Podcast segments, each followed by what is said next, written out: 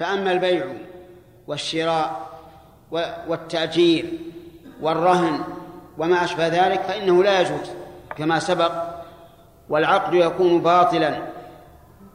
وكذلك إنشاد الضالة بأن يقول من عين لي كذا وكذا فإنه لا يجوز. ومنها أنه لا يجوز رفع الصوت في مسجد النبي صلى الله عليه وعلى آله وسلم تعظيما للمسجد النبوي. ولهذا قال السائب بن يزيد: كنت نائما في المسجد فإذا رجل يحصبني فإذا هو عمر بن الخطاب رضي الله عنه، وأمره أن يأتي برجلين يرفعان أصواتهما في المسجد النبوي، فسألهما عمر رضي الله عنه: من أين أنتما؟ قال: من الطائف. قال: لو كنتما من أهل المدينة لأوجعتكما، أي لضربتكما ضربا موجعا، لكن أهل الطائف لا يعرفون شيئا من أحكام المسجد النبوي إلا قليلا.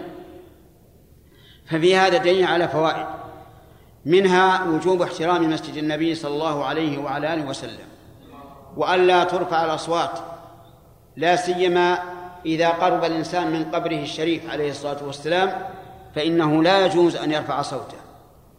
ومنها جواز حصب الإنسان، يعني رمي بالحصبة وهي الحجارة الصغار عند الحاجة لذلك، لأن عمر لم يحب أن يرفع صوته ويقول يا فلان تعال، والحصبة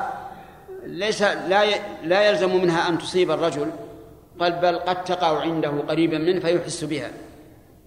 ومنها أنه ينبغي للإنسان إذا أراد إنكار المنكر أن يبحث عن حال الرجل قبل أن ينكر عليه، فقد يكون معذورا بجهل أو غير ذلك فلا ينكر، لأن عمر رضي الله عنه سأل هذين الرجلين من أين هما قبل أن ينكر عليهما.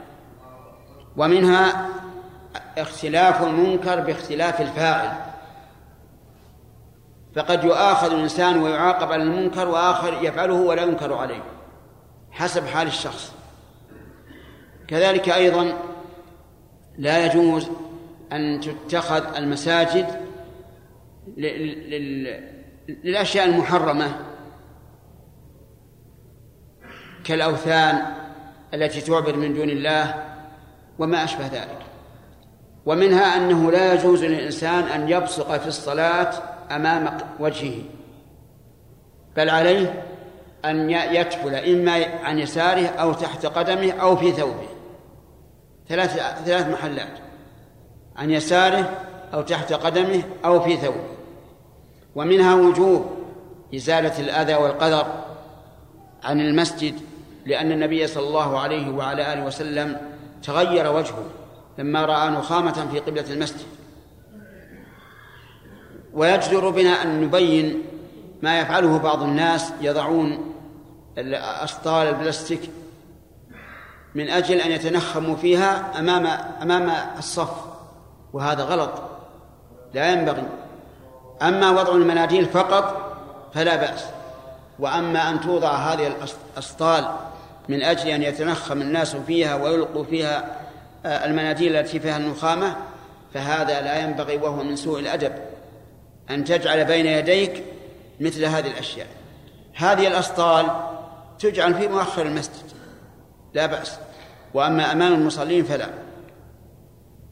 والله الموفق. ومنها أيضا أن الإنسان ينبغي له إذا دخل المسجد أن يقول بسم الله والصلاة والسلام على رسول الله، اللهم اغفر لي ذنوبي وافتح لي أبواب رحمتك، أعوذ بالله العظيم وبوجهه الكريم وبسلطانه القديم من الشيطان الرجيم، والله أعلم. قال رحمه الله تعالى: باب الستر. عن عمر بن أبي سلمة قال: رأيت رسول الله صلى الله عليه وسلم يصلي في ثوب واحد مشتملا به في بيت أم سلمة، واضعا طرفيه على عاتقيه، متفق عليه. وعن أبي هريرة رضي الله عنه قال: قال رسول الله صلى الله عليه وسلم: لا يصلين أحدكم في الثوب الواحد ليس على عاتقيه منه شيء، متفق عليه. وعنه رضي الله عنه قال: سمعت رسول الله صلى الله عليه وسلم يقول: من صلى في ثوب واحد فليخالف بين طرفيه. رواه البخاري. وعن عائشة رضي الله عنها قالت: صلى رسول الله صلى الله عليه وسلم في خميصة لها أعلام، فنظر إلى أعلامها نظرة، فلما انصرف قال: اذهبوا بخميصتي هذه إلى أبي جهم وأتوني بأنبجانية أبي جهم، فإنها ألهتني آنفا عن صلاتي. متفق عليه. وفي رواية للبخاري قال: كنت أنظر إلى علمها وأنا في الصلاة فأخاف أن يفتنني. وعن أنس رضي الله عنه قال: كان قرام لعائشة سترت به جانب بيتها، فقال لها النبي صلى الله عليه وسلم: أميطي عنا قرامك هذا، فإنه لا يزال تصاويره تعرض لي في صلاتي. رواه البخاري. وعن عقبة بن عامر قال: أهدي لرسول الله صلى الله عليه وسلم فروج حرير، فلبسه ثم صلى فيه، ثم انصرف فنزعه نزعا شديدا كالكاره له، ثم قال: لا ينبغي هذا للمتقين. متفق عليه. بسم الله الرحمن الرحيم. قال المؤلف رحمه الله تعالى: باب الستر، يعني باب ما يستتر به الإنسان في صلاته. وستر العورة في الصلاة أمر واجب لا بد منه، لقول الله تبارك وتعالى: يا بني آدم خذوا زينتكم عند كل مسجد، يعني الثياب.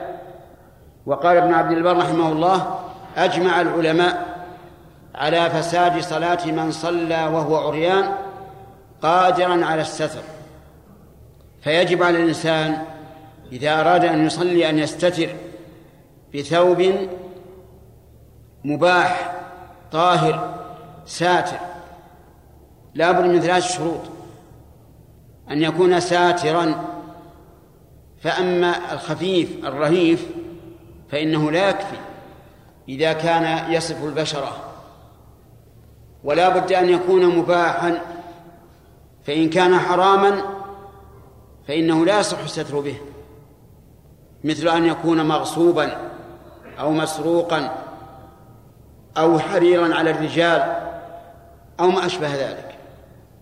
والثالث أن يكون طاهرا، فإن كان نجسا فإنه لا يجوز الستر به، لأن النجس لا يجوز للإنسان أن يصلي وهو متلبس بنجاسة، لا في ثوبه ولا في بدنه ولا في المكان الذي يصلي عليه. إذن لا بد من الستر. فلو صلى الإنسان عريانا وهو قادر على أن يستتر فلا صلاة له، فإن كان غير قادر كما لو كان في البر واحترق ثوبه ونجا بنفسه من النار وليس عنده ثوب فإنه يصلي ولو عريانا، ولا يحل له أن يؤخر الصلاة من أجل أن يحصل على ثوب، لأن الوقت مقدم على كل شيء. ولو كان في البر وليس معه إلا ثوب مغصوب، يعني هو رجل سرق ثوبا وسافر وليس معه إلا هذا الثوب وصلى فيه، فإنه آثم، لأنه انتفع بمال غيره بلا رضاه، لكن صلاته صحيحة على القول الراجح. ولو صلى وهو رجل في ثوب حرير فإنه آثم، لأنه لا يجوز للرجال أن يلبسوا ثياب الحرير، إنما ثياب الحرير للنساء. لكن لو أن هذا الرجل خالف والعياذ بالله وصلى في ثوب حرير فإن صلاته فإنه آثم وصلاته صحيحة على القول الراجح. ولو صلى في ثوب نجس وهو قادر على أن يغيره أو يغسله فصلاته باطلة، لأنه حمل النجاسة، إلا إذا نسي فصلى في ثوب النجس ولم يذكر إلا بعد أن صلى فصلاته صحيحة، أو كان لا يدري عن نجاسته وصلى فيه وبعد صلاته رأى فيه نجاسة فإن صلاته صحيحة، لقول الله تعالى: ربنا لا تؤاخذنا إن نسينا أو أخطأنا. ولأن النبي صلى الله عليه وسلم صلى ذات يوم في نعليه وفيهما قذر ولم يعلم، فجاءه جبريل في أثناء الصلاة وأخبره أن فيهما قذرا فخلعهما ومضى في صلاته ولم يعدها من جديد. فدل ذلك على أن الإنسان إذا صلى في ثوبه نجاسة وهو لم يعلم بها فصلاته صحيحة. ثم يأتي إن شاء الله الكلام على الأحاديث التي ساقها المؤلف في درس مقبل. قال رحمه الله تعالى: باب الستر. عن عمر بن أبي سلمة قال: رأيت رسول الله صلى الله عليه وسلم يصلي في ثوب واحد مشتملا به في بيت أم سلمة واضعا طرفيه على عاتقيه، متفق عليه. وعن أبي هريرة رضي الله عنه قال: قال رسول الله صلى الله عليه وسلم: لا يصلين أحدكم في الثوب الواحد ليس على عاتقيه منه شيء، متفق عليه. وعنه رضي الله عنه قال: سمعت رسول الله صلى الله عليه وسلم يقول: من صلى في ثوب واحد فليخالف بين طرفيه، رواه البخاري.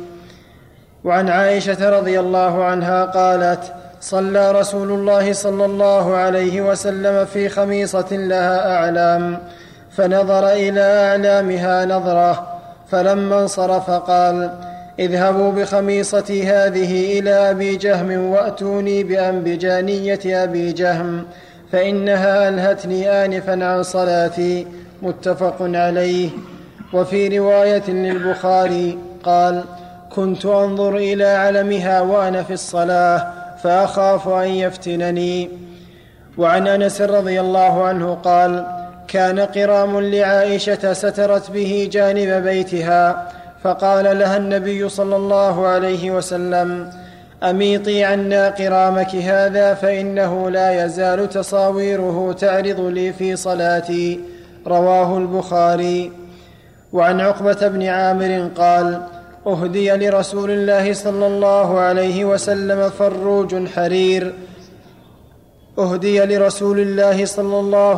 وسلم فروج حرير، فلبسه ثم صلى فيه، ثم انصرف فنزعه نزعا شديدا كالكاره له، ثم قال: لا ينبغي هذا للمتقين، متفق عليه.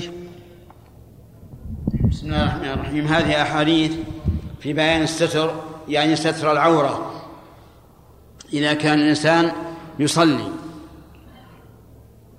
وهي عن العورة ثلاثة أقسام على حسب كلام الفقهاء رحمهم الله. القسم الأول مخففة، والثاني مغلظة، والثالث متوسطة. فأما المخففة فهي عورة الذكر من 7 سنين إلى 10 سنين، هذه يكفي أن يغطي فيها الفرجين الذكر والدبر.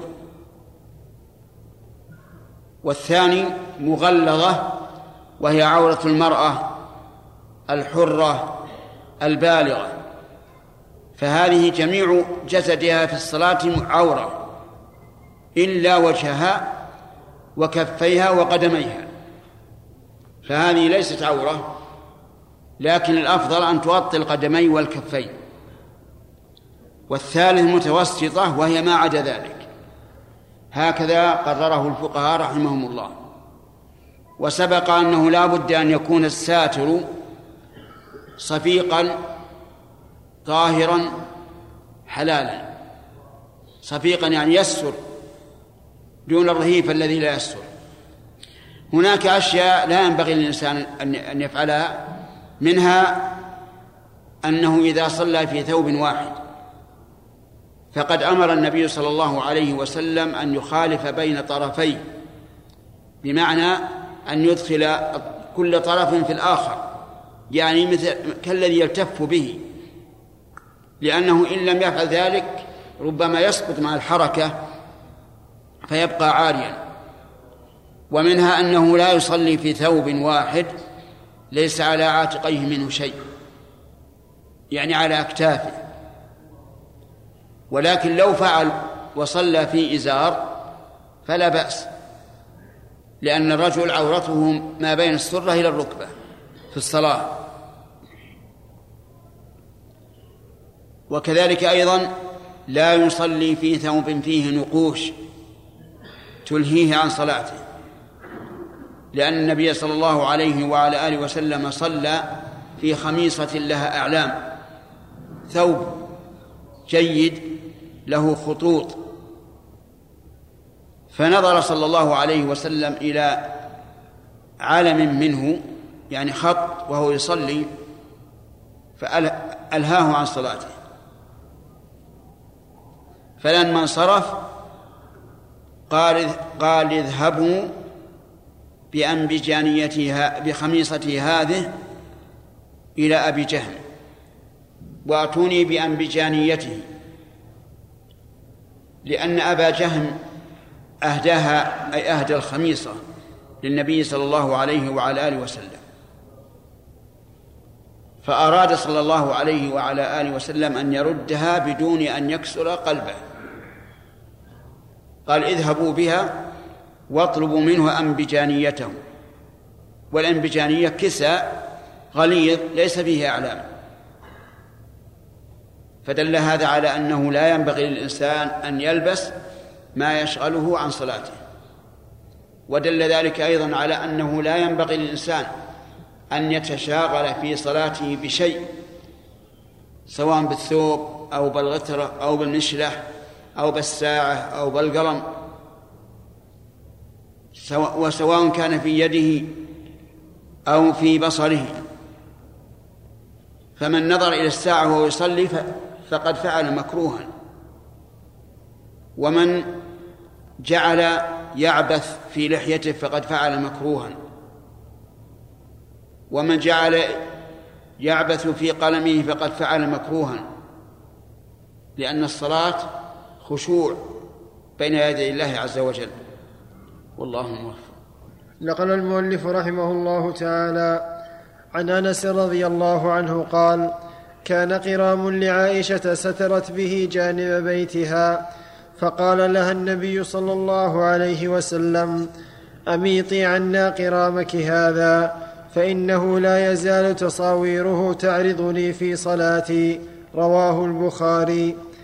وعن عقبة بن عامر قال: أهدي لرسول الله صلى الله عليه وسلم فروج حرير، فلبسه ثم صلى فيه، ثم انصرف فنزعه نزعا شديدا كالكاره له، ثم قال: لا ينبغي هذا للمتقين. متفق عليه.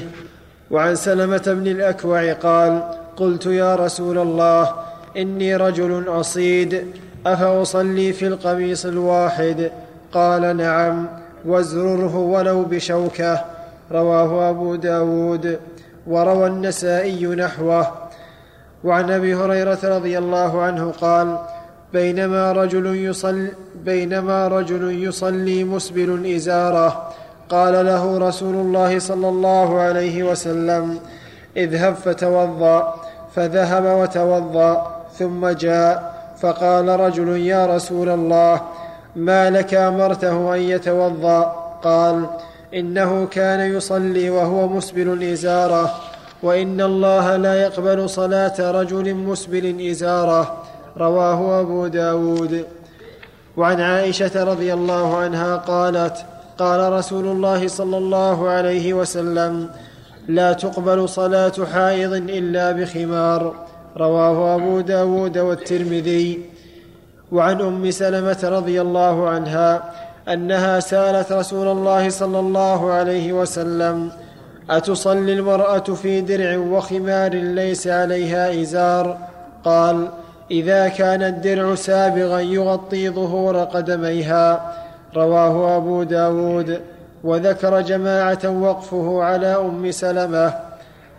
وعن أبي هريرة رضي الله عنه أن رسول الله صلى الله عليه وسلم نهى عن السدل في الصلاة وأن يغطي الرجل فاه، رواه أبو داود والترمذي. وعن شداد بن أوس قال: قال رسول الله صلى الله عليه وسلم: خالفوا اليهود فإنهم لا يصلون في نعالهم ولا خفافهم، رواه أبو داود. وعن أبي سعيد الخدري رضي الله عنه قال: بينما رسول الله صلى الله عليه وسلم يصلي بأصحابه إذ خلعن عليه فوضعهما عن يساره، فلما رأى ذلك القوم ألقوا نعالهم، فلما قضى رسول الله صلى الله عليه وسلم صلاته قال: ما حملكم على إلقائكم نعالكم؟ قالوا: رأيناك ألقيت نعليك فألقينا نعالنا. فقال رسول الله صلى الله عليه وسلم: إن جبريل أتاني فأخبرني أن فيهما قذرا، إذا جاء أحدكم المسجد فلينظر، فإن رأى في نعليه قذرا فليمسح وليصل فيهما، رواه أبو داود والدارمي. وعن أبي هريرة رضي الله عنه قال: قال رسول الله صلى الله عليه وسلم: إذا صلى أحدكم فلا يضعن عليه عن يمينه ولا عن يساره فتكون عن يمين غيره، إلا أن لا يكون عن يساره أحد، وليضعهما بين رجليه، وفي رواية: أو ليصلي فيهما، رواه أبو داود. هذه أحاديث تتعلق فيما يلبس في الصلاة من ثياب أو غيرها، فمنها أن النبي صلى الله عليه وعلى آله وسلم صلى ذات يوم في بيت عائشة، وقد سترت بيتها بقرام، يعني نوعا من الفرش أو الكساء، وكان فيه تصاوير. يقول النبي صلى الله عليه وسلم: أميطي قرامك عنا فإنه لا تزال تعرض تصاويره لي. ففي هذا دليل على فوائد، منها جواز ستر الجدران بالكسوة، إلا أن يكون فيها محظور شرعي، مثل أن تصل إلى حد الإسراف، أو تكون منقوشة في مكان يصلى فيه، أو ما أشبه ذلك. ولكن هل هذا من الأمور المطلوبة؟ الجواب لا، الأفضل أن لا يستر الجدران، لأن النبي صلى الله عليه وعلى آله وسلم قال: ما أمرنا أن نكسو الحجارة والطين.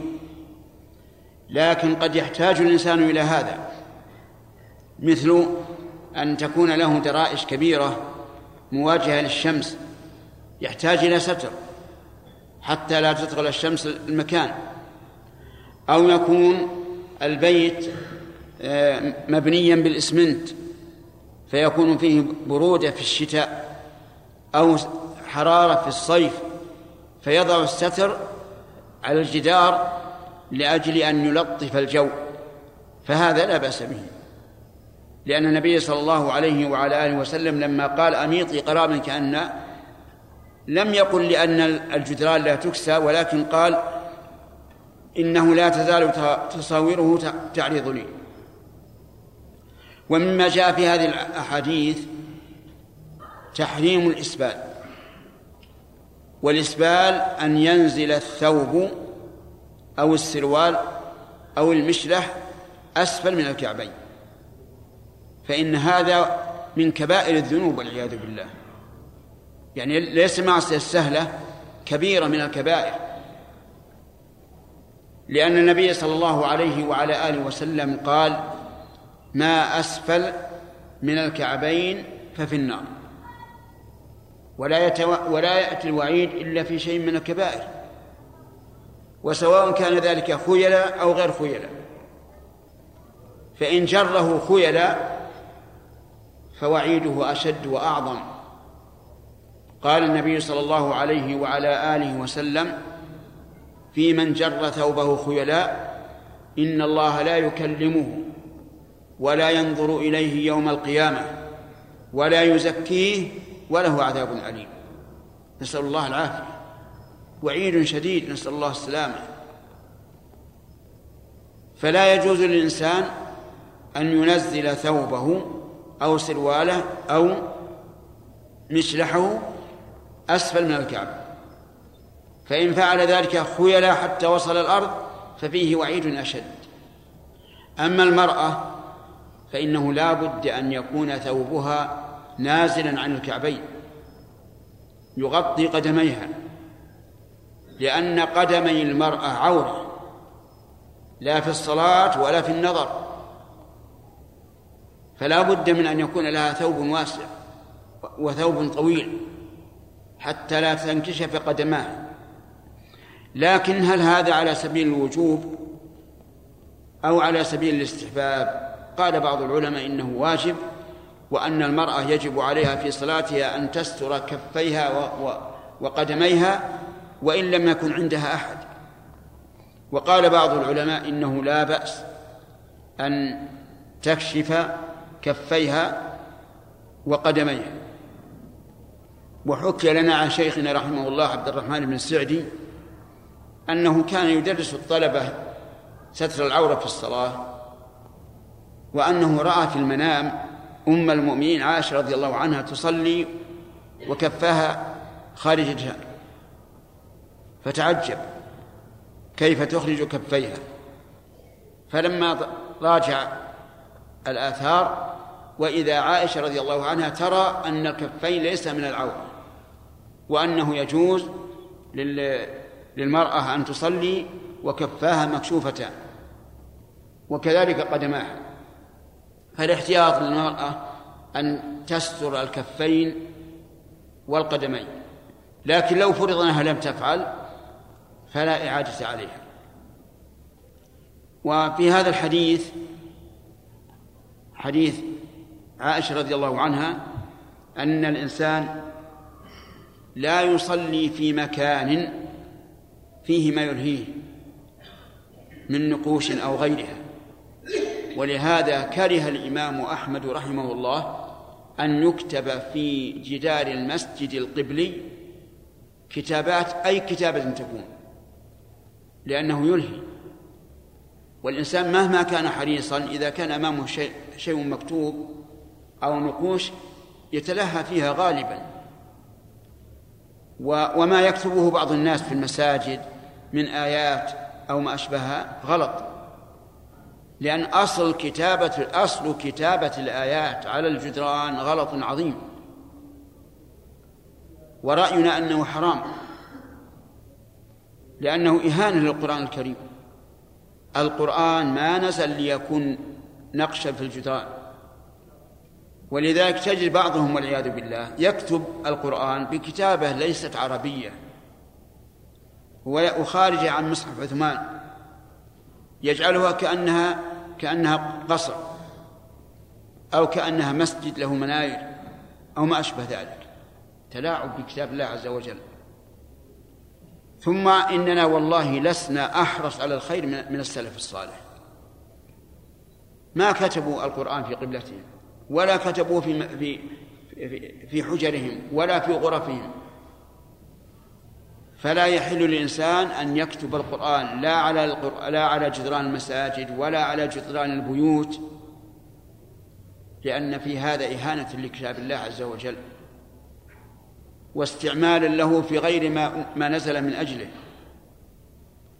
والعجب أنه يكتب في بعض المجالس قال الله تعالى ولا يغتب بعضكم بعضا، ثم ترى الجالسين من أول الجلسة إلى آخرها هو مرتبون الناس، وكأن هذا تحدي للقرآن، تحدي واضح. وبعض الناس يكتب على المحراب، فلما دخل عليها زكريا المحراب ما أدري عاد يكتبون وجد عنده رزقا ثم نجد عنب بالمحاريب ولا لا. فلما دخل عليها زكريا المحراب، هل المحراب هذا هو المقصود بالآية؟ لا، المحراب مكان الصلاة، ما هو هذا الطوق. فكيف تنزل الآية على ما لم تنزل على ما لا يراد بها؟ لكن الجهل العظيم، نسأل الله العافية. المحراب في قوله فلما دخل عليها زكريا، المحراب مكان الصلاة. أما هذه المحاريب فإن بعض العلماء يقول إنها مكروهة أو حرام، لأن النبي صلى الله عليه وعلى آله وسلم نهى عن مذابح كما ذابح النصارى، يعني محاريب. ولذلك كان بعض الناس في الآونة الأخيرة يبنون مساجد لا يجعلون لها محرابا، ويجعلون علامة القبلة قوس مكتوب يعني ملون تعرف به القبلة بدون محراب. وحقيقة أن المحراب في مسجد النبي صلى الله عليه وسلم في حياته ما فيه محراب، فيه منبر فقط، يعني درجة يصعد إلى الخطيب. لكن المحراب حدث أخيرا واختلف العلماء فيه على ثلاثة أقوال. الأول أنه مكروه أو حرام، والثاني أنه مباح، والثالث أنه مستحب، لأنه علامة على القبلة. لو دخلت المسجد ليس به محراب وليس به علامة على القبلة أين تصلي؟ رأينا من يدخل المسجد هذا اللي نحن فيه ونحن جالسون في الدرس يتجه إلينا، يجعل القبلة عن يمينه لأنه ما تقدم وراء المحراب. فعلى كل حال نقول إن الصحيح أن المحراب في الأصل مباح، لكن نظرا لما يحصل فيه من المصالح يرتقي إلى درجة الاستحباب. هذا أحسن ما يقال في المحاريب. بعض الناس يكتب على المحراب أشد من هذا وأقبح، يكتب الله على اليمين محمد على اليسار في ميزان واحد، الله محمد. بالله عليكم إذا شاهدت هذا ترون لأحدهما مزية على الآخر؟ أجيبوا يا جماعة، لا تقول هذا الله واحد ومحمد مثله، ما في مزية، لأنهما كتبا على ميزان واحد، فيظن الظان أنهما شخصان متساويان، وهذا نوع من الشرك. فالنبي صلى الله عليه وسلم قال له رجل ما شاء الله وشئت، في حاجة من الحوائج قال ما شاء الله وشئت، قال أجعلتني لله جدا، أنكر عليه وأرشده إلى الصواب، قال قل ما شاء الله وحده. فهؤلاء الذين يجتهدون إن شاء الله ولا نظن لهم نية سيئة يضعون الله على اليمين ومحمد على اليسار، وهذا لا يجوز. فالمهم أن كل شيء يلهي المصلي فإنه ينبغي إزالته. ولهذا قال النبي صلى الله عليه وسلم لعائشة رضي الله عنها أزيلي قرامك هذا فإنه لا تزال تصاوره تعرض لي في صلاتي. ويأتي إن شاء الله بقية الكلام عن الأحاديث، نسأل الله لنا ولكم الهداية. وعن أم سلمة أنها سألت رسول الله صلى الله عليه وسلم أتصلي المرأة في درع وخمار ليس عليها إزار؟ قال إذا كان الدرع سابغا يغطي ظهور قدميها. رواه أبو داود. وعن أبي هريرة رضي الله عنه أن رسول الله صلى الله عليه وسلم نهى عن السدل في الصلاة وأن يغطي الرجل فاه. رواه أبو داود والترمذي. وعن شداد بن أوس قال قال رسول الله صلى الله عليه وسلم خالف اليهود فإنهم لا يصلون في نعالهم ولا خفافهم. رواه أبو داود. وعن أبي سعيد الخدري رضي الله عنه قال بينما رسول الله صلى الله عليه وسلم يصلي بأصحابه إذ خلع نعليه فوضعهما عن يساره، فلما رأى ذلك القوم ألقوا نعالهم فلما قضى رسول الله صلى الله عليه وسلم صلاته قال: ما حملكم على إلقائكم نعالكم؟ قالوا: رأيناك ألقيت نعليك فألقينا نعالنا. فقال رسول الله صلى الله عليه وسلم: إن جبريل أتاني فأخبرني أن فيهما قدرا، إذا جاء أحدكم المسجد فلينظر، فإن رأى في نعليه قدرا فليمسح وليصل فيهما. رواه أبو داود والدارمي. وعن أبي هريرة رضي الله عنه قال: قال رسول الله صلى الله عليه وسلم: إذا صلى أحدكم فلا يضع نعليه عن يمينه ولا عن يساره فتكون عن يمين غيره، إلا أن لا يكون عن يساره أحد، وليضعهما بين رجليه. وفي رواية: أو ليصلي فيهما. رواه أبو داود. بسم الله الرحمن الرحيم. هذه الأحاديث سبق الكلام على أكثرها، ولنتكلم على ما تيسر منها. من ذلك أن النبي صلى الله عليه وسلم نهى عن السدل وأن يغطي الرجل فاه. السدل أن يضع عليه رداء كرداء الإحرام، ولا يربط طرفيه على كتفيه.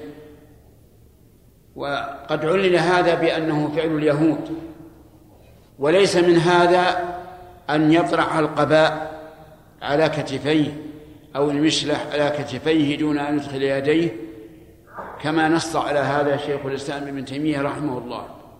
لكن الرداء نهي عنه لأن اليهود يفعلون هذا، ولأنه يخشى أن ينسلح فينكشف أعلى بدنه. وأما المشلح فعليه قميص، لا يخشى من انسلاح المشلح، ولو انسلاح لم يضر. ومنها الصلاة في النعال، فقد أمر النبي صلى الله عليه وعلى آله وسلم بذلك، وأخبر أنه من مخالفة اليهود. قال: خالفوا اليهود صلوا في نعالكم، فإنهم لا يصلون في نعالهم ولا خفافهم. لكن هذا الأمر ليس على سبيل الوجوب، بدليل أن النبي صلى الله عليه وسلم أمر الإنسان إذا كان عليه نعلان أن لا يضعهما بين يديه ولا عن يمينه ولا عن يساره، لأن عن يساره أحدا، إلا إذا لم يكن على يساره أحد، كإنسان يصلي منفردا أو الإمام، فيضع إما تحت رجليه وإما عن يساره، ولا يضع عن يمينه ولا أمامه. قال: أو ليصلي فيهما. فدل هذا على أن الأمر بالصلاة في النعال ليس على سبيل الوجوب. وفي وقتنا الحاضر الناس لا يقومون بالذي ينبغي لهم من تفقد الحذاء عند دخول المسجد، فتجد الرجل يدخل في الحذاء ولا ينظر إليهما، مع أن النبي صلى الله عليه وسلم أمر إذا أراد أن يدخل المسجد أن ننظر في نعليه، فإن رأى فيهما قدرا أزاله، يعني حكوا بالأرض حتى يزول، ثم صلى فيهما. في وقتنا الحاضر الناس لا يأخذون بهذا الأدب النبوي. ثم إن المساجد ليست كالأول. في عهد النبي صلى الله عليه وعلى آله وسلم تفرش المساجد بالحصى الصغيرة، وفي وقتنا الحاضر كما تشاهدون بالفرش، والفرش تتأثر بالنعال أكثر.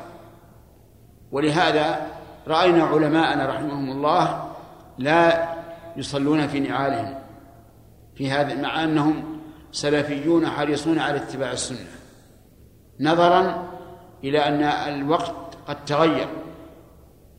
ثم إن الإمام خاصة إذا صلى في نعليه لاقتداء به الناس، وآذى بعضهم بعضا في نعالهم، فلهذا ترك الناس هذه السنة لا رغبة عنها، ولكن أخذا برخصة الله تبارك وتعالى، أن الأمر ليس على سبيل الوجوب. ومن الأحاديث في هذا التي مرت علينا أن النبي صلى الله عليه وعلى آله وسلم صلى فينا عليه، والناس يصلون في نعالهم، وفي أثناء الصلاة خلع نعليه، فخلع الناس نعالهم تأسيا برسول الله صلى الله عليه وعلى آله وسلم. فلما انصرف من الصلاة سألهم: لماذا خلعتم نعالكم؟ قالوا: يا رسول الله، رأيناك خلعت نعليك فخلعنا نعالنا. فقال: إن جبريل أتاني فأخبرني أن فيهما قذرا فخلعتهما. وفي هذا دليل على حرص الصحابة رضي الله عنهم على التأسي برسول الله صلى الله عليه وعلى آله وسلم، وأنهم ينظرون إليه وهم يصلون، لأن النظر إلى النبي صلى الله عليه وسلم في الصلاة فيه فائدة، وهي نقل السنة الفعلية التي كان يفعلها في صلاته، ولا سبيل إلى نقلها إلا بالنظر إليه صلوات الله وسلامه عليه. وفي هذا دليل على أن الإنسان إذا صلى في النجاسة في ثوبه أو على بدنه أو مشلحه أو جواربه وهو لا يدري عنها فصلاته صحيحة. وكذلك لو نسي أن يغسلها أو نسي أنها أصابت وصلى فلا إعادة عليه، لأن النبي صلى الله عليه وعلى آله وسلم بنى على صلاته ولم يستأنفها من جديد، وهذا يدل على أن أولها صحيح مع أنه لابس النعلين فيهما قدر. فالمهم أن الإنسان إذا صلى في ثوب نجس أو سروال أو غترة أو مشلح أو غير ذلك، أو كان على بدنه نجاسة ونسي أو جهل، فلا إعادة عليه. فإن علم في أثناء الصلاة أزال النجس واستمر في صلاته، يعني لو تذكر أن في غترته قذرا أو رآه بعد أن شرع في الصلاة فليخلعها وليمضي في صلاته ولا حرج عليه. كذلك لو كان في سرواله يمكنه أن يخلعه ويمضي في صلاته. أما إذا كان في ثوب ليس عليه غيره فهذا لا يمكن أن يخلعه، لأن لو خلعه لصار عريانا، فنقول هنا: انصرف من صلاتك واغسل النجاسة أو غير الثوب. وإلى هنا انتهى الكلام على هذه الأحاديث. نسأل الله أن يرزقنا وإياكم علما نافعا وعملا صالحا. هو يصلي في ثوب واحد متوشحا به، رواه مسلم. وعن عمرو بن شعيب عن أبيه عن جده قال: رأيت رسول الله صلى الله عليه وسلم يصلي حافيا ومنتعلا، رواه أبو داود. وعن محمد بن المنكدر قال: صلى جابر في إزار قد عقده من قبل قفاه، وثيابه موضوعة على المشجب، فقال له قائل: تصلي في إزار واحد؟ فقال: إنما صنعت ذلك ليراني أحمق مثلك، وأينا كان له ثوبان على عهد رسول الله صلى الله عليه وسلم، رواه البخاري. وعن أبي بن كعب قال: الصلاة في الثوب الواحد سنة، كنا نفعله مع رسول الله صلى الله عليه وسلم ولا يعاب علينا. فقال ابن مسعود: إنما كان ذاك إذ كان في الثياب قلة، فأما إذا وسع الله فالصلاة في الثوبين أزكى، رواه أحمد. بسم الله الرحمن الرحيم. هذه أحاديث في باب السترة دلت على مسائل. الحديث الأول دل على جواز الصلاة على المصلى، يعني مثل السجادة، الحصير وهو المنسوج من ورق النخل يسمى حصيرا، ولكن هذا بشرط أن لا يتخذ الإنسان هذا دائما في المسجد، لا يصلي إلا على حصير أو سجادة، لأن المسجد طاهر الحمد لله، الأصل فيه أنه طاهر، فلا حاجة إلى أن يضع الإنسان شيئا يصلي عليه. ولكن العلماء رحمهم الله قالوا في هذه الحال: لا بأس أن يصلي على الخمير على الحصير أو على الخمرة، وهي ما كان على قدر الكفين والوجه، كما لو صلى على مثل هذه المهفة التي تسع الكفين والوجه. قالوا: وأما أن يصلي على شيء يخص به جبهته فإن هذا مكروه، وعللوا هذا بأن ذلك من شعار الرافضة، لأن الرافضة يزعمون أن الصلاة على الطينة المعجونة مما يدعون أنه قبر الحسين رضي الله عنه أفضل من غيرها، فتجدهم يحملون معهم لبنات صغيرة من الطين يسجدون عليها. وسمعنا أن بعضهم لا يبيح السجود على الفراش وشبهه إلا على شيء من الأرض. وعلى كل حال كل هذا ضلال بلا شك. المهم أن الصلاة على السجادة والحصير وما أشبههما لا بأس بها. الصلاة على الخمرة التي تتسع للكفين والوجه لا بأس بها أيضا، لأنه ثبت عن النبي صلى الله عليه وعلى آله وسلم أنه صلى عليه. ومن فوائد هذه الأحاديث أنه تجوز الصلاة في الثوب الواحد، سواء كان واسعا يلتحف به الإنسان ويتوشح به أو غير واسع، المهم أن يستر ما بين الركبة والسرة. ومنها جواز الصلاة بالإزار، أن الإنسان يصلي بالإزار دون القميص دون الرداء، ودليل هذا حديث جابر بن عبد الله رضي الله عنهما أنه صلى ذات يوم بأصحابه بإزار قد ربطه من خلفه، وكان ثيابه معه على المشجب، فأنكر عليه بعض الحاضرين، قال: كيف تصلي بإزار والثياب عندك؟ فقال: فعلت ذلك ليراني أحمق مثلك. والأحمق هنا الجاهل، حتى يتبين أن ذلك لا بأس به. وفيه دليل على أنه ينبغي للعالم الذي يقتدى به أن يظهر السنة بالفعل مع القول، حتى يطمئن الناس إلى حكم هذه السنة.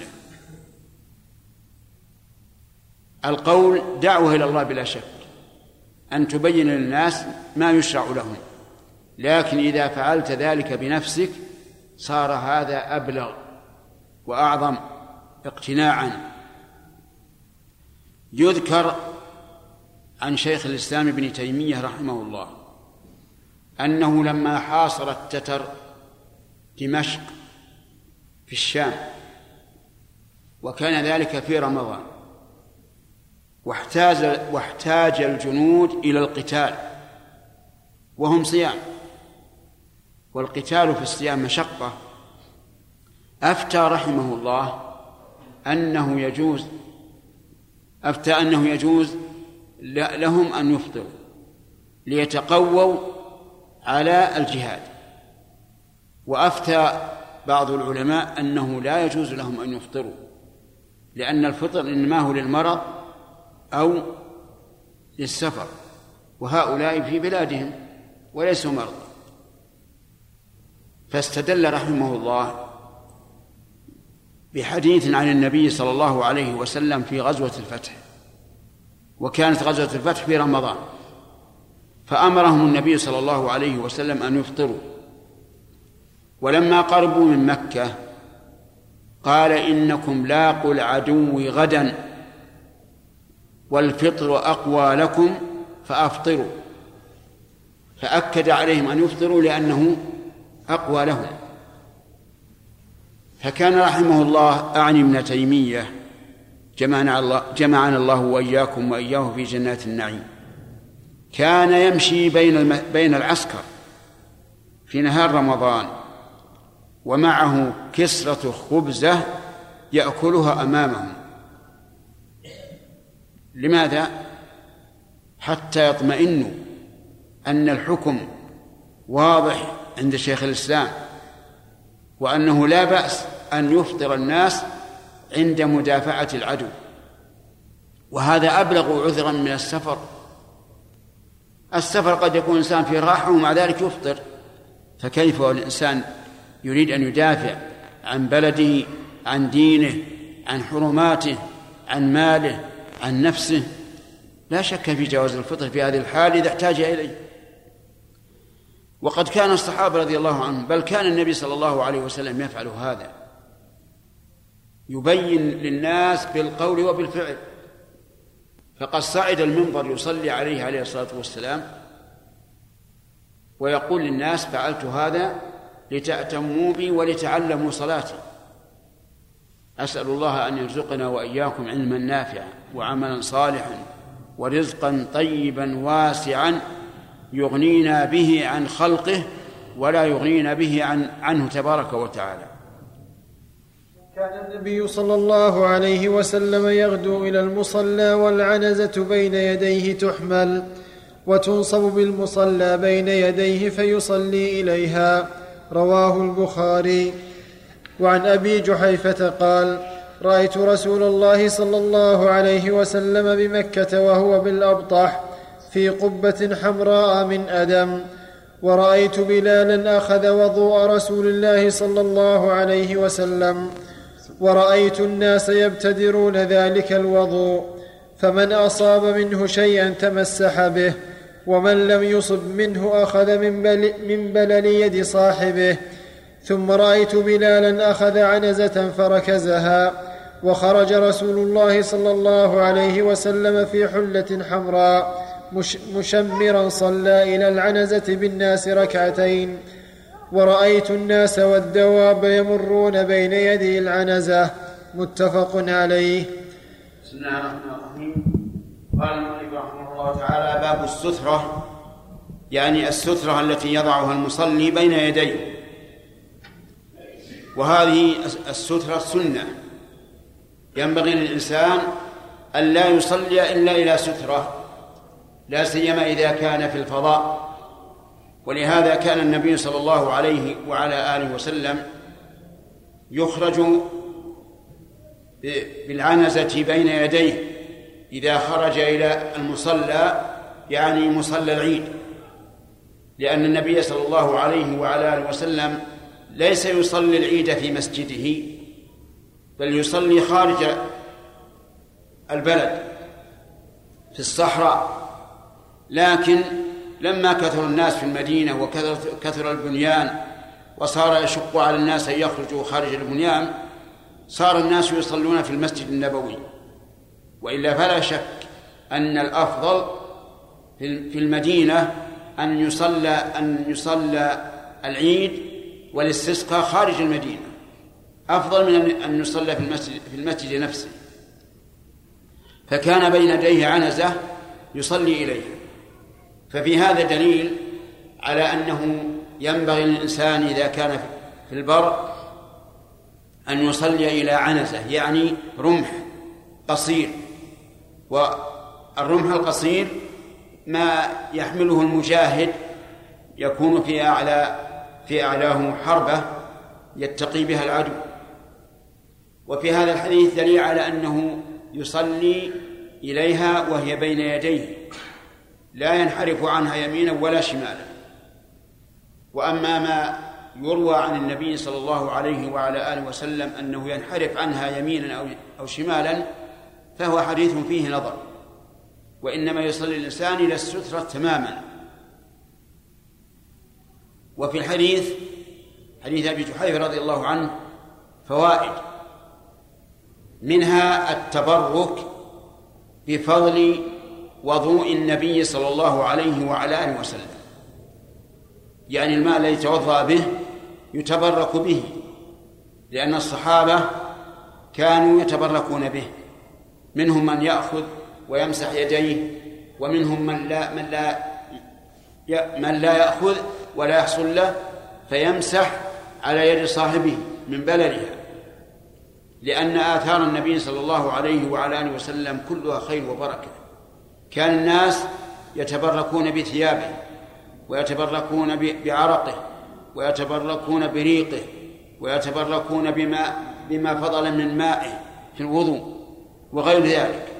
أما غير النبي صلى الله عليه وعلى آله وسلم فلا يتبرك به، ولهذا لم يتبرك الصحابة بأبي بكر ولا عمر ولا عثمان ولا غيرهم من أئمة الصحابة، لكن هذا خاص، التبرك بالآثار خاص للنبي صلى الله عليه وعلى آله وسلم. وكانوا أيضا يتبركون بشعره. كان عند أم سلمة رضي الله عنها وهي إحدى زوجات النبي صلى الله عليه وسلم كان عندها شيء مثل الطابوق من الفضة فيه شعرات من شعر النبي صلى الله عليه وسلم، إذا مرض المريض أتوا إليها وصبت على هذه الشعرات ماء وراجت الماء ثم أسقي المريض فيشفى بإذن الله. ولما أهدي إلى النبي صلى الله عليه وعلى آله وسلم بردة أعجبته فلبسه، فقام رجل وقال يا رسول الله أعطنيها، فأعطاها إياه، لأن النبي صلى الله عليه وعلى آله وسلم أكرم الخلق، ما سئل شيئا إلا أعطاه إياه، فأعطاه إياه. فلام الصحابة الرجل وقالوا يا فلان كيف تسأله برجته وقد لبسها وأنت تعلم أنه لا يسأل شيئا إلا أعطاه إياه؟ قال إني أرجو أن تكون كفني. شوف رضي الله عنه انتباه. فلما مات كفنوه ببردة النبي صلى الله عليه وعلى آله وسلم. ولذلك لما توفيت إحدى بناته رضي الله عنها وصلى الله عليه وعلى آله وسلم أخذ حقوة يعني إزارة الذي يلي جسده وقال أشعرنها إياه، يعني لفوا عليها مباشرة تبركا بهذا الإزار، أما غيره فلا. وفي حديث أبي جحيفة دليل على جواز، دليل على أن الإنسان إذا كان بمكة فلينزل في المكان الذي هو فيه ولا يزاحم الناس ولا يكثر من الطواف، لأن النبي صلى الله عليه وعلى آله وسلم قدم مكة في حجة الوداع في اليوم الرابع من ذي الحجة وطاف وسعى وخرج ونزل بالأبطح، ولم يكن يدخل يصلي في المسجد ولم يكن يدخل يطوف، ما طاف إلا طواف القدوم وطواف الإفاضة وطواف الوداع. بعض الناس الآن يكرر الطواف في أيام المواسم فيضيق على الناس ويؤذيهم، هذا غلط، أخشى أن يناله من الإثم أكثر مما يناله من الأجر. لا تطوف، طواف النسك لا بأس أنت وغيرك سواء، أما طواف التعبد فدعه للطائفين الذين يطوفون للنسك. وفيه دليل على فعل الأسباب،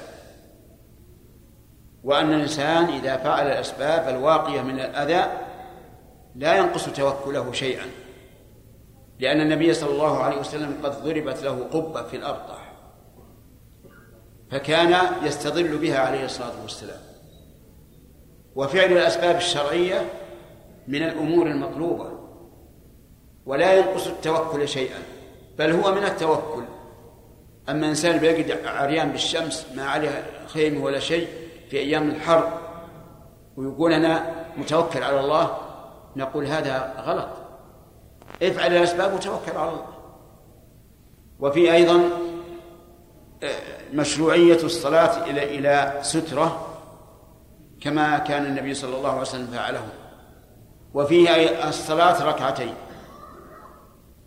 وإن كان الإنسان قد أراد إقامة، لأن النبي صلى الله عليه وسلم لما قدم في اليوم الرابع كان من المعلوم أنه سيبقى إلى الرابع عشرة أيام. ولهذا لما قيل لأنس كم أقمتم في مكة في حجة الوداع قال أقمنا بها 10، 10 أيام مقيم، وهو يقصر الصلاة عليه الصلاة والسلام.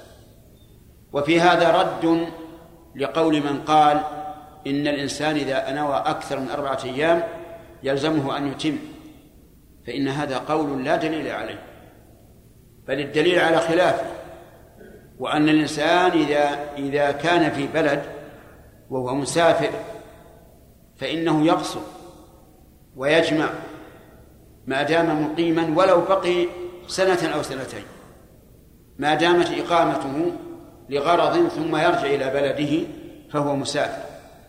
إلا أن من كان في البلد وسمع النداء يعني الأذان وجب عليه أن يصلي مع المسلمين، ولا يقول إني مسافر أبا أصلي في بيتي أو في رحلي وأصلي 2 ركعة. نقول هذا حرام عليك، يجب أن تحضر مع المسلمين ولو كنت مسافر. لكن لو فاتك الصلاة مثلا وأردت أن تصلي فصلي 2 ركعة، حتى ولو كنت تريد أن تقيم 1 أو 2 أو 3 شهرًا، لأنك لو سئلت هل اتخذت هذا البلد وطنا لقلت لا. هل نويت الإقامة الدائمة فيه؟ لا. إذن أنت مسافر. ومن حدد ب4 أيام نقول هات الدليل، من حدد ب19 يوم نقول هات الدليل، من حدد ب15 يوم نقول هات الدليل. والعلماء رحمهم الله اختلفوا في هذه المسألة على أكثر من 20 قول، وسبب الاختلاف أو كثرة الاختلاف سببه ما فيه نص قاطع، وإذا لم يكن فيه نص رجعنا إلى الأصل. الأصل أن الإنسان مسافر حتى يرجع إلى بلده. ثم إن النبي صلى الله عليه وسلم بقي في حجة الوداع كم؟ 10 أيام، وبقي عام الفتح 19 يوم، وبقي في تبوك 20 يوم، كلها يقصر الصلاة. ولو دعت الحاجة إلى أن يبقى في تبوك أكثر من 20 لعلمنا أنه سوف يقصر الصلاة، وكذلك في مكة. ثم نقول إن النبي صلى الله عليه وسلم قدم مكة في اليوم 4 وخرج إلى منى في اليوم 5. هل قال للناس من قدم في اليوم 3 أو 2 أو 1 أو قبل ذلك يلزمه الإتمام؟ ما قال هذا. ولو كان يلزم الإتمام لبينه الرسول عليه الصلاة والسلام، لأنه عليه الصلاة والسلام أنصح الخلق إلى الخلق. وقدومه يوم 4 ليس يعني ليس مقصودا، بل هكذا وقع اتفاقا. فالخلاصة أن القول الراجح ما اختاره شيخ الإسلام ابن تيمية رحمه الله، واختاره شيخنا عبد الرحمن بن سعدي، واختاره الشيخ عبد الله بن محمد آل الشيخ، وجمع من أئمة الدعوة أنه لا حد للمدة التي ينقطع بها حكم السفر. قال رحمه الله تعالى: باب صفة الصلاة. عن أبي هريرة رضي الله عنه أن رجلا دخل المسجد ورسول الله صلى الله عليه وسلم جالس في ناحية المسجد فصلى، ثم جاء فسلم عليه، فقال له رسول الله صلى الله عليه وسلم: وعليك السلام، ارجع فصل فإنك لم تصل. فرجع فصلى، ثم جاء فسلم، فقال: وعليك السلام، ارجع فصل فإنك لم تصل. فقال في 3th أو في التي بعدها: علمني يا رسول الله. فقال: إذا قمت إلى الصلاة فأسبغ الوضوء، ثم استقبل القبلة فكبر، ثم اقرأ بما تيسر معك من القرآن، ثم اركع حتى تطمئن راكعا، ثم ارفع حتى تستوي قائما، ثم اسجد حتى تطمئن ساجدا، ثم ارفع حتى تطمئن جالسا، ثم اسجد حتى تطمئن ساجدا، ثم ارفع حتى تطمئن جالسا. وفي رواية: ثم ارفع حتى تستوي قائما، ثم افعل ذلك في صلاتك كلها. متفق عليه. وعن عائشة رضي الله عنها قالت: كان رسول الله صلى الله عليه وسلم يستفتح الصلاة بالتكبير والقراءة بالحمد لله رب العالمين، وكان إذا ركع لم يشخص رأسه ولم يصوبه، ولكن بين ذلك، وكان إذا رفع رأسه من الركوع لم يسجد حتى يستوي قائما، وكان إذا رفع رأسه من السجدة لم يسجد حتى يستوي جالسا، وكان يقول في كل ركعتين التحية، وكان يفرش رجله اليسرى وينصب رجله اليمنى، وكان ينهى عن عقبة الشيطان، وينهى أن يفترش الرجل ذراعيه افتراش السبع، وكان يختم الصلاة بالتسليم. رواه مسلم. قال المؤلف رحمه الله تعالى في كتابه المشكاة المصابيح: باب صفة الصلاة، يعني كيف يصلي الإنسان. ومن المعلوم أن العبادة لا تصح إلا بشرطين: الأول الإخلاص لله عز وجل، وهذا يتكلم عنه أهل التوحيد، يعني كان عليه في كتب التوحيد. والثاني المتابعة لرسول الله صلى الله عليه وعلى آله وسلم، وهذا يتكلم عليه الفقهاء رحمهم الله. ولا يمكن أن نتابع النبي صلى الله عليه وعلى آله وسلم حتى نعلم كيف كان عمله، ولهذا احتاج أهل العلم إلى أن ينقلوا كيف كان النبي صلى الله عليه وعلى آله وسلم يتوضأ، وكيف كان يصلي، وكيف كان يصوم، وكيف كان يحج. وصفة الصلاة يعني الهيئة التي تكون عليها الصلاة. بدأ المؤلف هذا الباب بحديث أبي هريرة رضي الله عنه أن النبي صلى الله عليه وسلم كان جالسا مع أصحابه يعلمهم ويرشدهم ويتحدث إليهم ويتحدثون إليه، فدخل رجل فصلى في ناحية المسجد، وكان النبي صلى الله عليه وعلى آله وسلم يرقبه ينظر إليه، فصلى بلا طمأنينة، ثم جاء فسلم على النبي صلى الله عليه وعلى آله وسلم، فرد عليه السلام، قال: عليك السلام، ارجع فصلي فإنك لم تصلي. فرجع الرجل فصلى كصلاته الأولى، يعني صلاة لا يطمئن فيها، ثم جاء فسلم على النبي صلى الله عليه وعلى آله وسلم فقال: عليك السلام، ارجع فصل فإنك لم تصلي، 3 مرات، حتى قال الرجل: والذي بعثك بالحق لا أحسن غير هذا فعلمني.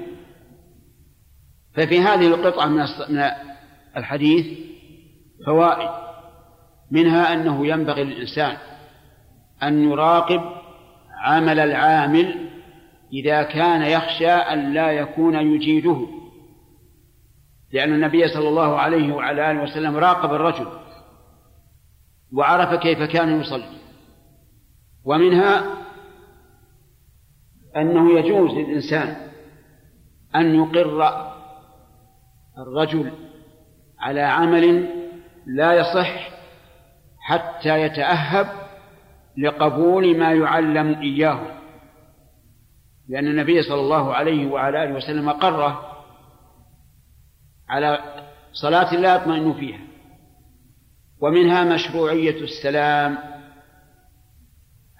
للقادم، إذا قدمت إلى قوم فسلم عليهم. ومنها أن الرد يكون بلفظ الإفراد إذا كان المسلم واحدا، يعني سلم عليك إنسان واحد يقول: عليك السلام، وإن قلت عليكم فلا حرج. أما إذا قلت عليك السلام وهو واحد فواضح كيف ذلك، لأن الضمير للمفرد عليك السلام والمسلم واحد، ما في إشكال. إذا قلت عليكم السلام فهذا يحتمل معنيين، أحدهما أنك قلت ذلك من باب تعظيمه وإكرامه، نزلته منزلة الجماعة، والثاني أنك رددت عليه وعلى من معه من الملائكة، لأن كل إنسان معه ملكان، أحدهما عن اليمين والثاني عن الشمال، كما قال عز وجل: إذ يتلقى المتلقيان عن اليمين وعن الشمال قعيد، يعني واحد على اليمين وواحد على الشمال. ولكن المعنى الأول أنه من باب الإكرام والتعظيم أوضح، لأن الملائكة ما سلموا ولا ندري هل سلموا أم لا. ومن فوائد هذا الحديث أنه ينبغي للإنسان أن يراعي كل شخص حسب حاله. فهذا الرجل جاء وسلم ولم يهجره النبي صلى الله عليه وعلى آله وسلم، مع أنه صلى صلاة غير صحيحة لكنه جاهل. ومنها أن الإنسان إذا غاب عن أخيه ولو غيبة يسيرة ثم رجع فإنه يسلم عليه. وكان الصحابة إذا استتر أحدهم عن صحبه ولو بشجرة ثم التقيا سلم عليهم، لأن السلام كله خير، السلام مصلحة للمسلم والمسلم عليه، فإن السلام الواحد 10 حسنات، والسلام يؤدي إلى المحبة والإلفة وعدم الوحشة، ويتحقق به كمال الإيمان.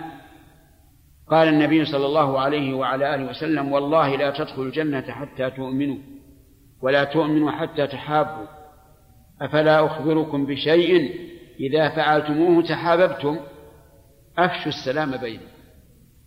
ومنها جواز اليمين بدون أن يطلب من الإنسان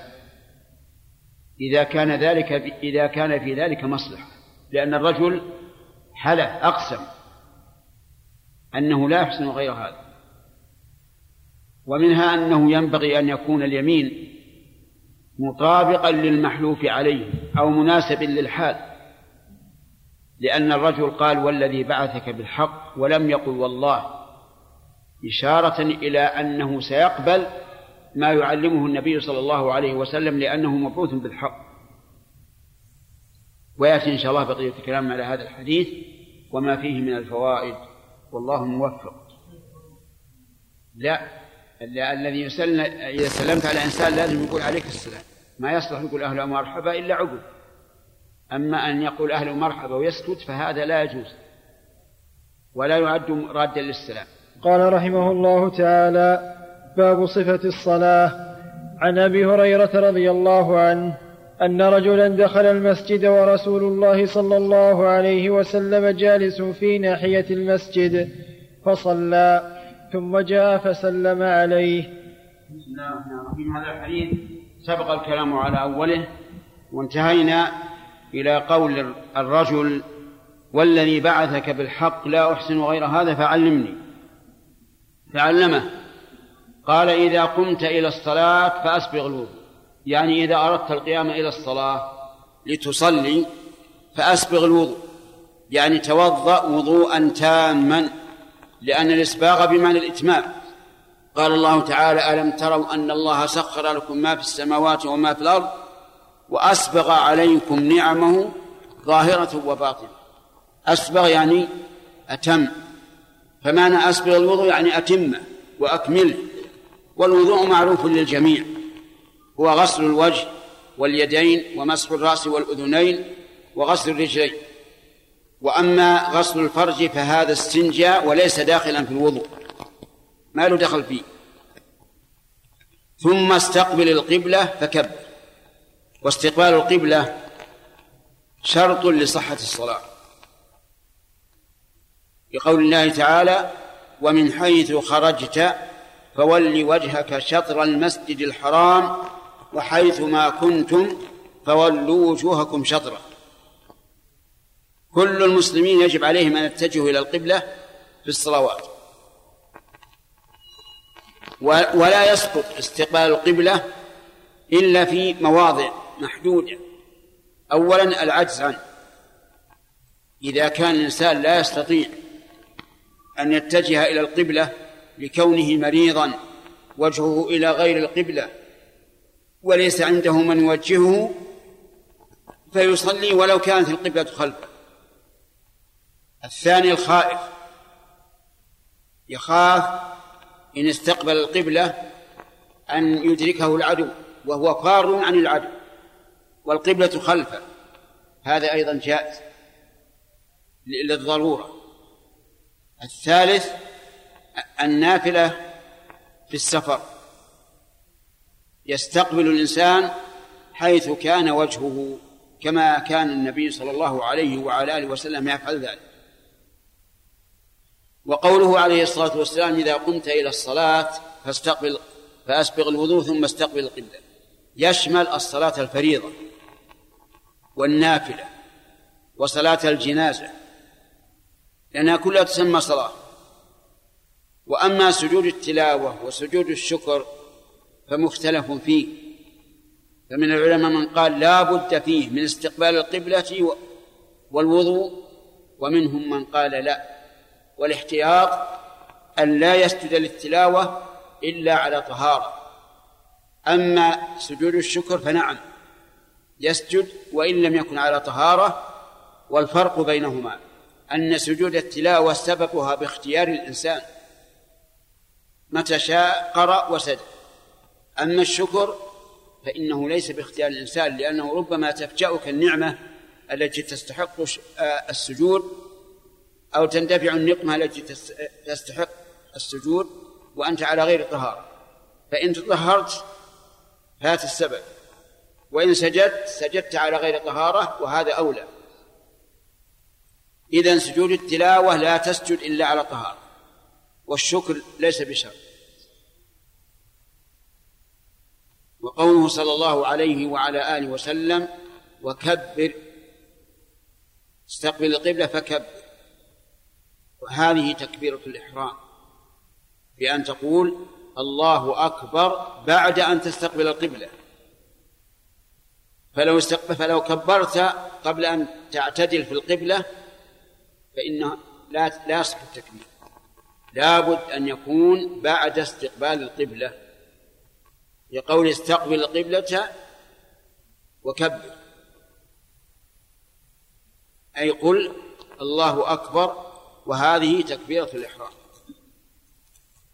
قال العلماء في استقبال القبلة من كان يشاهد الكعبة فالواجب أن يستقبل عين الكعبة، ومن لا يتمكن من استقبالها فالواجب أن يتجه إلى جهة الكعبة وتكفي. والجهة واسعة، فمثلا الجهات 4 شمال وجنوب وشرق وغرب، فإن كنت شرقا عن الكعبة فقبلتك ما بين الجنوب والشمال، وكذلك إن كنت غربا، وإن كنت جنوبا عن الكعبة فقبلتك ما بين الشرق والغرب، وكذلك إن كنت شمالا فقبلتك ما بين الشرق والغرب، لقول النبي صلى الله عليه وعلى آله وسلم لأهل المدينة ما بين المشرق والمغرب قبلة. وقولك كبر لا بد أن يكبر التكبير المجزئ، فيقول الله أكبر، فلو قال الله أكبر ما صح. ليش الأخ؟ نعم لا، إذا قال الله أكبر استفهام، والواجب الجزم الله أكبر. قلت لكم إنه استفهام مثل قوله تعالى الله خير أما يشركون فلا يصح. ولو قال الله أكبر ما يجزم لأنه دخل همزة الاستفهام على الخبر. قال العلماء ولو قال الله أكبر لا يجزئ لأنه إذا قال أكبر فهو جمع إيه؟ جمع كبر، كبر، والكبر هو الطبل. فإذا قال الله أكبر تغير المعنى فلا تجزي. والمشكل الآن أن كثيرا من المؤذنين وبعض الأئمة يقولون الله أكبر، وهذا غلط. هذا لو أنه يعتقد مدلولها لكانت المسألة خطيرة على الإيمان، لكنهم يريدون الله أكبر يعني الله أكبر، ما يريدون لهذا، لكنهم أخطأوا في اللفظ، فانتبه لهذا. طيب لو قال بدل الله أكبر الله أجل وأعظم فإنه لا يجزي، لأن النبي صلى الله عليه وعلى آله وسلم قال كبر ولم يقل عظم الله. لو قال عظم الله قلنا أي كلمة تعظيم تكفي، لكن كبر بهذا اللفظ. ثم اقرأ بما تيسر معك من القرآن، ويأتي إن شاء الله الكلام عليه في الدروس القادمة، والله الموفق. قال رحمه الله تعالى: باب صفة الصلاة. عن أبي هريرة رضي الله عنه أن رجلا دخل المسجد ورسول الله صلى الله عليه وسلم جالس في ناحية المسجد فصلى، ثم جاء فسلم عليه، فقال له رسول الله صلى الله عليه وسلم: وعليك السلام، ارجع فصل فإنك لم تصل. فرجع فصلى، ثم جاء فسلم فقال: وعليك السلام، ارجع فصل فإنك لم تصل. فقال في الثالثة أو في التي بعدها: علمني يا رسول الله. فقال: إذا قمت إلى الصلاة فأسبغ الوضوء، ثم استقبل القبلة فكبر، ثم اقرأ بما تيسر معك من القرآن، ثم اركع حتى تطمئن راكعا، ثم ارفع حتى تستوي قائما، ثم اسجد حتى تطمئن ساجدا، ثم ارفع حتى تطمئن جالسا، ثم اسجد حتى تطمئن ساجدا، ثم ارفع حتى تطمئن جالسا. وفي رواية: ثم ارفع حتى تستوي قائما، ثم افعل ذلك في صلاتك كلها. متفق عليه. بسم الله الرحمن الرحيم. سبق الكلام على أول هذا الحديث، وانتهينا إلى قوله صلى الله عليه وعلى آله وسلم: ثم اقرأ بما تيسر معك من القرآن. ولم يبين النبي صلى الله عليه وعلى آله وسلم في هذا الحديث ماذا يقرأ، لكن دلت السنة في مواضع أخرى على أن الواجب قراءة الفاتحة، وأن قراءة الفاتحة ركن لا تسقط لا عن الإمام ولا المأموم ولا المنفرد، وذلك في قول النبي صلى الله عليه وعلى آله وسلم: لا صلاة لمن لم يقرأ بفاتحة الكتاب. قال: ثم اركع حتى تطمئن راكعا. الركوع انحناء الظهر بحيث يمكن الإنسان أن يمس ركبتيه بيديه، هذا الركوع.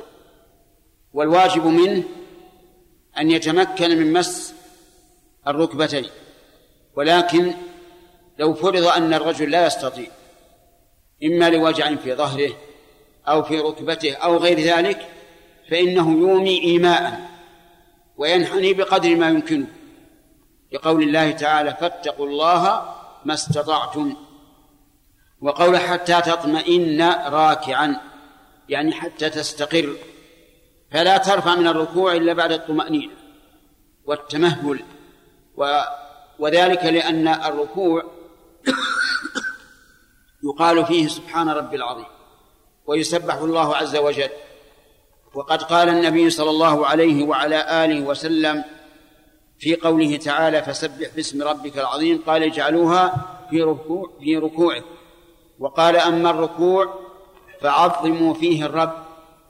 ثم ارفع حتى تستوي قائما. وجاء في بعض ألفاظ الحديث حتى تطمئن قائما، وهو كذلك. والقيام بعد الركوع ركن، والطمأنينة فيه ركن. وأما ما نشاهده من بعض الناس الآن من حين أن يرفع من الركوع يسجد بدون طمأنينة، فهذا لا صلاة له ولو صلى 1000 مرة. لابد أن تطمئن وتستقر.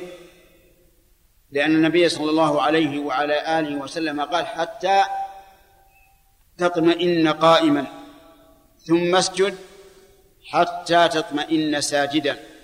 والسجود معروف وأن يخر الإنسان من القيام إلى الأرض فيضع جبهته وأنفه وكفيه وركبتيه وقدميه على الأرض حتى يطمئن. وفي هذا السجود يقول سبحان ربي الأعلى، لأن النبي صلى الله عليه وعلى آله وسلم قال اجعلوها في سجودكم. والسجود محل للدعاء، ادعو الله بما شئت، بالمغفرة والرحمة والرزق، كل ما تريد من أمور الدنيا والآخرة. ثم ارفع حتى تطمئن جالسة، وهذه هي الجلسة بين السجدتين لا بد فيها من الطمأنينة كغيرها. وما نشاهده من بعض الناس الذين لا يطمئنون فصلاتهم باطلة غير مقبولة ولو صلوا 1000 مرة. ثم اسجد حتى تطمئن ساجدا، هذه السجدة الثانية وهي كالأولى ركن لا تصلح الصلاة إلا بها. ثم ارفع حتى تطمئن جالسا، حتى تستوي جالسا. وفي لفظ حتى تطمئن أو حتى تستوي قائما، وهذا هو الصحيح. وأما حتى تطمئن جالسا وهي السجدة والجلسة التي تسمى جلسة الاستراحة فهذه رواية شاذة لا عمل عليه، فإن النبي صلى الله عليه وعلى آله وسلم لم يأمر بهذه الجلسة، لكنه فعلها لما كبر عليه الصلاة والسلام. صار إذا قام من السجدة الثانية جلس استقر ثم نهض. وهذه الجلسة يسميها العلماء جلسة الاستراحة، سنة لمن احتاج إليها لكبر أو مرض أو وجع في الركبتين أو ما أشبه ذلك. وأما من لا يحتاجها فالسنة أن ينهض من السجود إلى القيام رأسا بدون جلوس. ثم افعل ذلك في صلاتك كلها، يعني في بقية الركعات. والإنسان العاقل يعرف كيف ذلك، ولكن السنة بينت أن ما بعد التشهد الأول من الركعات أخف مما قبل التشهد الأول، وأنه يقتصر فيه على الفاتحة. وسيأتي إن شاء الله تعالى تفاصيل هذا في المستقبل والله موفق. نعم، إذا بلغه السلام أحد قال فلان يسلم عليك، ما ندري ماذا كانت صيغة السلام المنقول. أما إذا كان السلام المنقول بلفظ قل لفلان السلام عليه فهنا لا بد أن تقول في الرد وعليه السلام، لأنه يعني قد يقول سلمني عليه بس ولا يذكر التحية، فالأمر في هذا واسع. إذا قال عليك وعليه السلام فهو الأفضل، عليك وعليه السلام. نعم. عن عائشة نقل المؤلف رحمه الله تعالى عن عائشة رضي الله عنها قالت كان رسول الله صلى الله عليه وسلم يستفتح الصلاة بالتكبير والقراءة بالحمد لله رب العالمين، وكان إذا ركع لم يشخص رأسه ولم يصوبه ولكن بين ذلك، وكان إذا رفع رأسه من الركوع لم يسجد حتى يستوي قائما، وكان إذا رفع رأسه من السجدة لم يسجد حتى يستوي جالسا، وكان يقول في كل ركعتين التحية، وكان يفرش رجله اليسرى وينصب رجله اليمنى، وكان ينهى عن عقبة الشيطان وينهى أن يفترش الرجل ذراعيه افتراش السبع، وكان يختم الصلاة بالتسليم. رواه مسلم. قال المؤلف رحمه الله تعالى فيما ساقه من الأحاديث في باب صفة الصلاة عن عائشة رضي الله عنها قالت وهي أم المؤمنين زوج النبي صلى الله عليه وعلى آله وسلم قالت كان النبي صلى الله عليه وسلم يستفتح الصلاة بالتكبير، وهي تكبيرة الإحرام، يقول الله أكبر، هذا أول ما يبدأ. والقراءة يعني ويستفتح القراءة بالحمد لله رب العالمين، لا يقرأ قبلها شيء إلا الاستفتاح، فإنه ثبت عن النبي صلى الله عليه وعلى آله وسلم أنه يستفتح بين القراءة وتكبيرة الإحرام. والمراد بالحمد لله رب العالمين الفاتحة، وهذه السورة أعظم سورة في كتاب الله، وهي السبع المثاني التي قال الله تعالى عنها ولقد آتيناك سبعا من المثاني والقرآن العظيم، وهي التي إذا قرأت على المريض شفاه الله عز وجل، كما قال النبي صلى الله عليه وعلى آله وسلم وما يدريك أنها رقية، قال ذلك حين أخبره رجل السرية التي بعثها النبي صلى الله عليه وعلى آله وسلم، فنزلوا على قوم ضيوفا، ولكن القوم لم يضيفوهم، فسلط الله على سيد هؤلاء القوم عقربا فلدغت، وكأنها والله أعلم شديدة، فقالوا هل منكم من راق؟ قالوا لا، لكن اذهبوا إلى هؤلاء القوم الذين نزلوا فيكم ضيوفا فاسألوهم. فأتوا إلى السرية وقالوا هل منكم أحد يقرأ؟ عندنا لديغ، قالوا نعم، لكننا لا نقرأ عليه إلا بقطيع من الغنم. قالوا هو لكم. فذهب رجل منهم فجعل يقرأ عليه الفاتحة فقط، فقام اللديغ كأنما نشط من عقال، تعالى الله، برئ في الحال، فأعطوهم القطيع، وكأنهم شكوا في الأمر في هذا القطيع هل يأخذونه أو لا. فلما غدوا إلى رسول الله صلى الله عليه وعلى آله وسلم وأخبروه قال خذوا واضربوا لي معكم بسهم، اللهم صل وسلم عليه، يعني قال اجعلوني سهما منه تطيبا لقلوبهم حتى يطمئنوا وتستقر نفوسهم. ثم قال للذي قرأ على الذي بفاتحة الكتاب وما يدريك أنها رقية،